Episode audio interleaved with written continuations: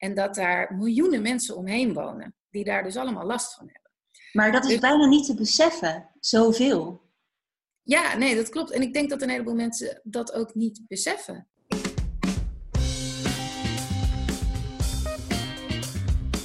Hallo, welkom bij de podcast van Milieudefensie. Milieudefensie werkt aan een duurzame en eerlijke wereld. Ik ben Laura, communicatiemedewerker bij Milieudefensie. En in elke aflevering van deze podcast vraag ik aan mijn collega Jorien wat haar is opgevallen in de media of in het nieuws. Jorien is eh, campaigner bij Milieudefensie en expert op het gebied van duurzame energie. Zij geeft ons dus de nodige dosis kennis en duiding in de complete chaos aan informatie over klimaat en duurzaamheid. En in elke aflevering gaat onze vrijwilliger Merel op pad door het land op zoek naar sprankjes hoop en inspiratie in haar eigen rubriek. Hey Jorien. Hi. Hi. Wat een gekke tijd hè? Volgens mij Ja. ben je ook ziek geweest. Klopt dat? Hoe voel je je nu? Eh, nou, ik voel me inmiddels voel ik me heel goed. Maar ik heb echt eh, vier weken binnen gezeten, joh. Want eh, ik werd ziek vlak voordat we allemaal eh, thuis moesten blijven. En ja, ik denk toch echt wel dat ik het gehad heb. Ik heb in ieder geval nog nooit zo'n vreemde griep gehad. Dus Wauw. ja, Ja, we weten het natuurlijk niet zeker, want we worden niet getest. Maar ja, het lijkt er dan wel op dus. Ja, ja, kijk, we zitten allemaal in hetzelfde schuitje natuurlijk. Eh, de hele wereld denkt nu dat die corona heeft gehad, omdat we dat natuurlijk allemaal hopen. Ja. Dan zijn we er vanaf. ja. Ehm, maar ja, het is afwachten totdat we een keer getest kunnen worden en weer veilig naar buiten kunnen. ja. Nou, fijn dat je weer beter bent. Ik ben ook eh, gezond, gelukkig. Ehm, laten we gewoon meteen eh, beginnen. Laten we jou eerst even voorstellen. Eh, in het kort ben jij 37 jaar. Je hebt twee kinderen van 4 en 7 jaar. Je woont in Amsterdam. Je werkt nu drie jaar bij Milieudefensie. Je bent campaigner en expert op het gebied van duurzame energie. Klopt dat? Ehm, ja, zo ongeveer. Ik ben eh, tegenwoordig ook juf, Oh ja. van, eh, groep 3. En dat is, eh, nou ja, dat is weer een hele andere tak van sport, zeg maar. Ik, eh, ik, heb- je merkt wel wat je talenten zijn. Knutselen is niet zo mijn ding. Ik, ik Heb je denk, kids al achter het behang geplakt? Nou, zijn mij, vermoed ik. Ik heb echt extreem weinig geduld. Eh, dus ik denk dat ik binnenkort maar gewoon een windmolen met ze ga bouwen. Zo heeft iedereen zo zijn vak. En dan, eh, dan leren ze ook nog eens wat. Lijkt me best ingewikkeld, maar succes. hey, ehm, welk media-item, wat is jou opgevallen deze week? In de media of in het nieuws? Ja, ik, ik wil het graag met je hebben over eh, een initiatief van Stay Grounded. Dat is een eh, internationale club die zich bezighoudt eh, met de luchtvaart en de problemen die daarbij bij voortkomen. En die hebben een, nieuwe, een nieuwe petitie bedacht. En die heet Save People, Not Planes. En dat is helemaal in het teken van corona. Eh, en het gaat hen er in een notendop om dat eh, we ons zorgen zouden moeten maken om de mensen die werken in de luchtvaart en niet zozeer om het laten vliegen van al die vliegtuigen. En het is dus een petitie, of eh, volgens mij is het ook een soort van open brief. Ja, het is, het is een brief en een heleboel organisaties kunnen die ondertekenen. En Milieudefensie ondertekent die ook, want we staan hier echt volledig achter. Oké, wauw, oké. En waar is die brief te vinden? Eh, die staat op een website van Stay Grounded. Staygrounded.org, Save People Not Planes. Oké, en die brief kan je ook als individu ondertekenen volgens mij. Dus eh, Ja. ik wil wel even een linkje ook in de show notes plaatsen. Eh, dat Ja, ik zou zeggen, precies, doe het ook vooral. of wacht even af wat ik erover te vertellen heb, om jezelf te laten overtuigen. Maar al 27.000 mensen gingen hiervoor en de teller loopt snel op. Ja, nice. Oké, en waarom eh, vind je dit nou zo'n interessant initiatief? Nou, ik vind het belangrijk dat we eh, gaan kijken naar eh, wie we welke hulp willen geven. Want op dit moment door de coronacrisis kunnen heel veel mensen kunnen hun baan kwijtraken. En iedereen zit enorm in de stress en volledig terecht. Want dit is een van de grootste crises die, die we in tijden hebben gehad. En wat je nu ziet is dat eh, bijvoorbeeld de grote luchtvaartmaatschappijen zoals KLM eh, en ook Schiphol, die stonden binnen een week dat de, de crisis gaande stonden zij op de stoep van het ministerie van Economische Zaken om geld te vragen. Ja. Uh, terwijl die bedrijven zijn niet het allerbelangrijkste op dit moment. Het gaat er op dit moment om dat mensen hun baan niet kwijtraken en niet nog veel dieper in de ellende komen te zitten omdat ze niet meer kunnen werken. Um, dus ik, ik vind het gewoon een ontzettend goed initiatief, omdat het ons wijst uh, wat belangrijk is op dit moment. En op dit moment zijn mensen belangrijk en niet zozeer uh, multinationals. Want in die brief komen eigenlijk drie standpunten naar voren, die dit dus extra nog uittypen. De eerste is um, inderdaad people first, dus mensen eerst.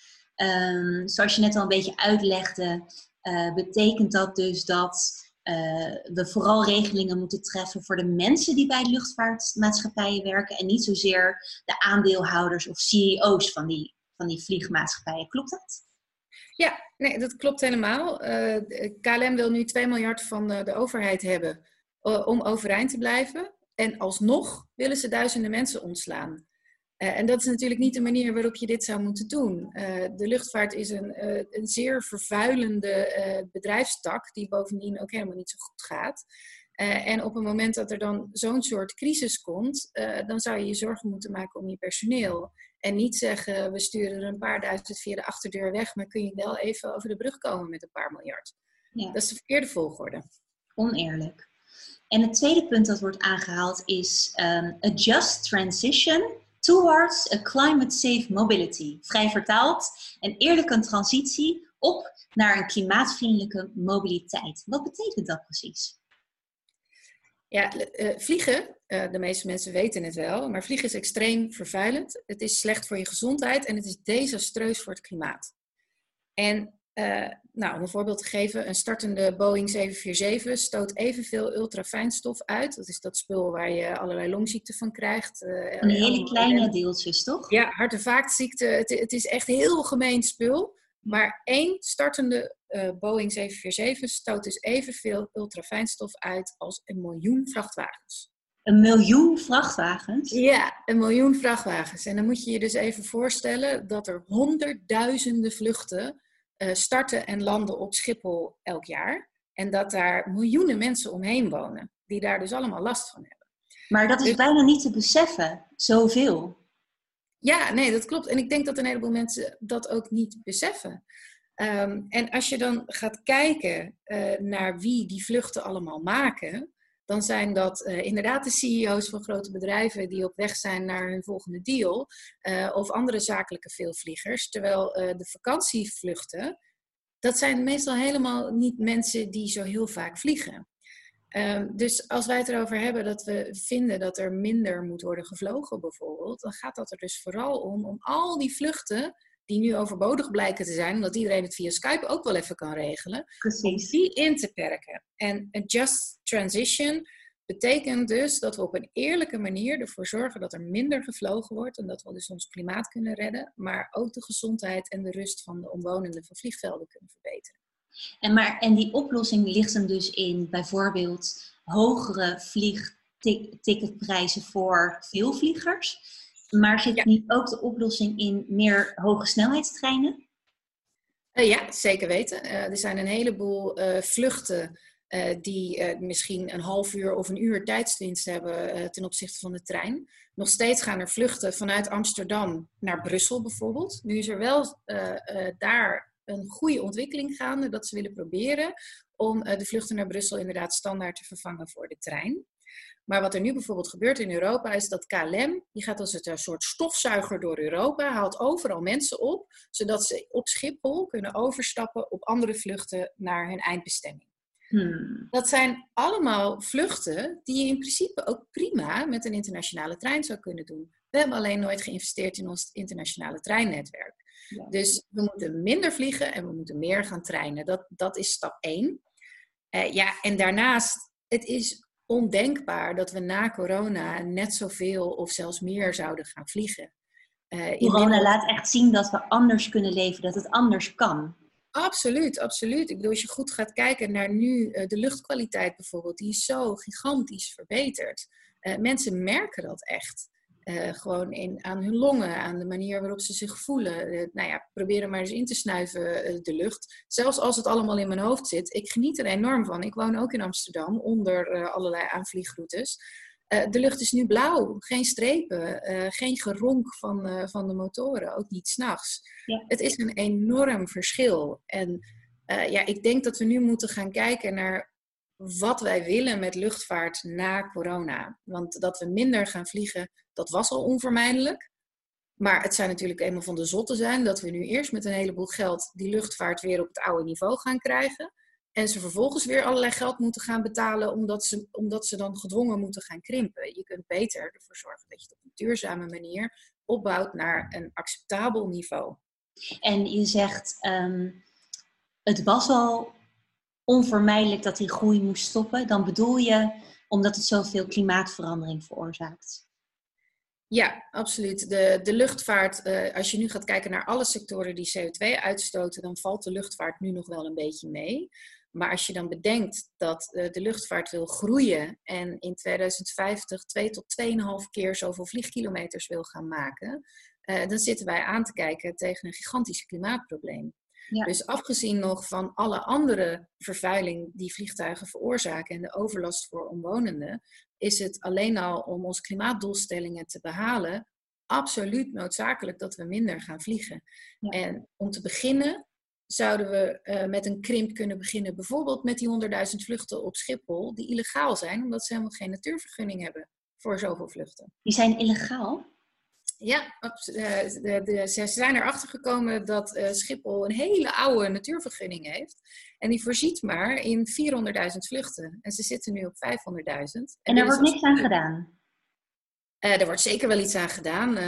onze vrienden van Mobilization for the Environment, die op het stikstof zitten, uh, vliegtuigen stoten namelijk ook heel veel stikstof uit. Uh, die zijn al begonnen uh, met een, een handhavingsverzoek om de minister te vragen om te stoppen met het gedogen van al die illegale vluchten. En ik ben heel benieuwd wat, wat eruit gaat komen. De minister heeft net gezegd dat ze het nog een halfjaartje de tijd geeft. Want waarschijnlijk weet ze ook niet zo goed wat ze ermee aan moet. Maar dat gewoon verbieden. Kan ze het niet ja? Dat zou je zeggen van wel, ja. Ik bedoel, wij burgers moeten natuurlijk ook gewoon netjes vergunningen aanvragen voor de dingen die we willen doen.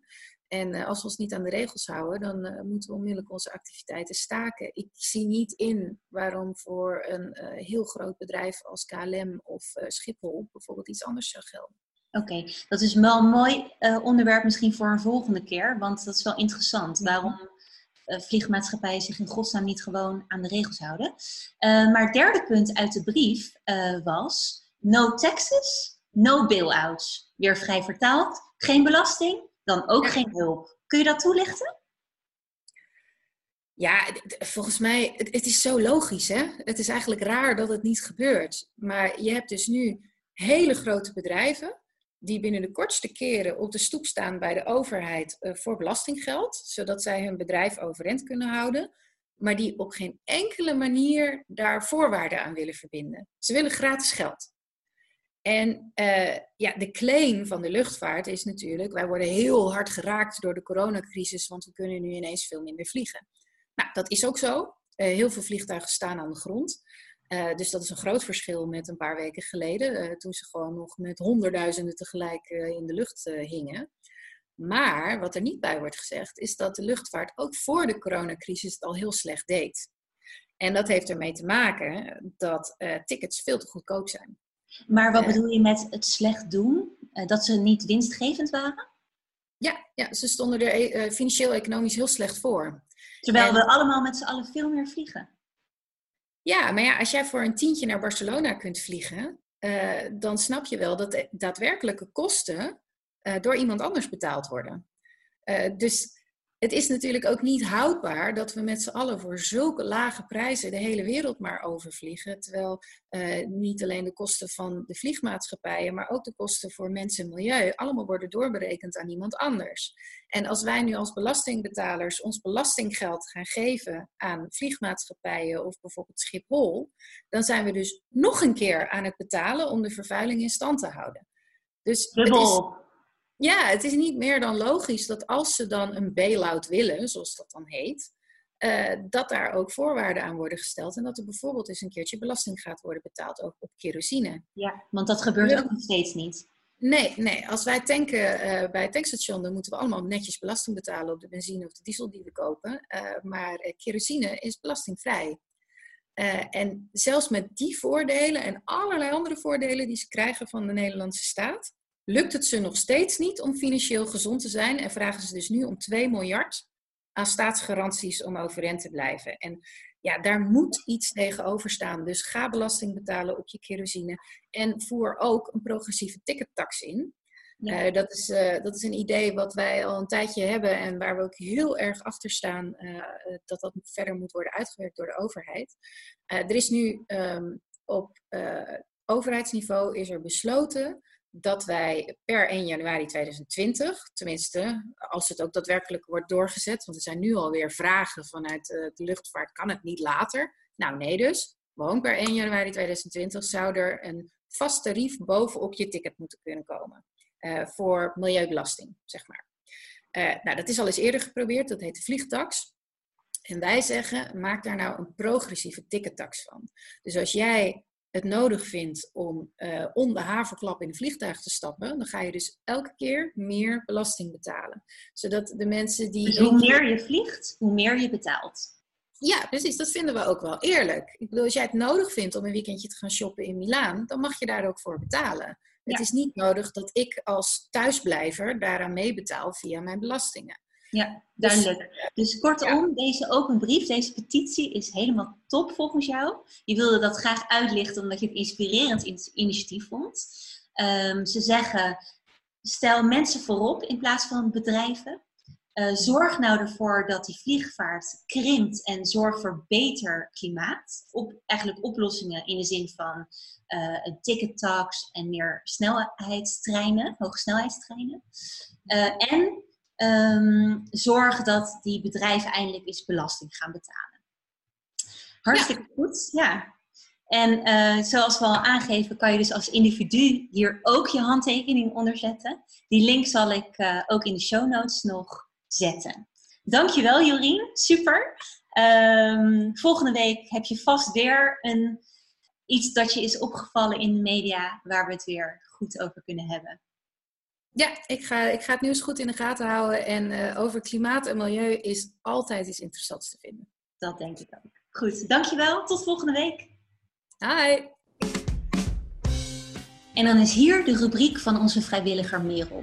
Zij geeft ons in elke aflevering een sprankje hoop en inspiratie.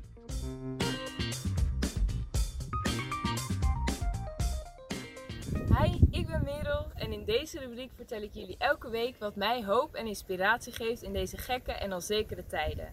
Ik sta hier midden in de Betuwe tussen de bloesembomen. Het is heerlijk weer, maar wat me opvalt is dat er bijna geen bijen rondvliegen. Daarom wil ik het deze week hebben over een initiatief van de pollinators, namelijk de Nationale Zaaidag. Het gaat niet goed met de bijen, hommels en vlinders in Nederland. Dit komt door de toenemende verstedelijking en de eentonige landbouw. Je denkt nu misschien aan de honingbij, maar in Nederland leven er wel 357 andere soorten bijen die samen verantwoordelijk zijn voor het bestuiven van onze voedselgewassen, bomen en planten.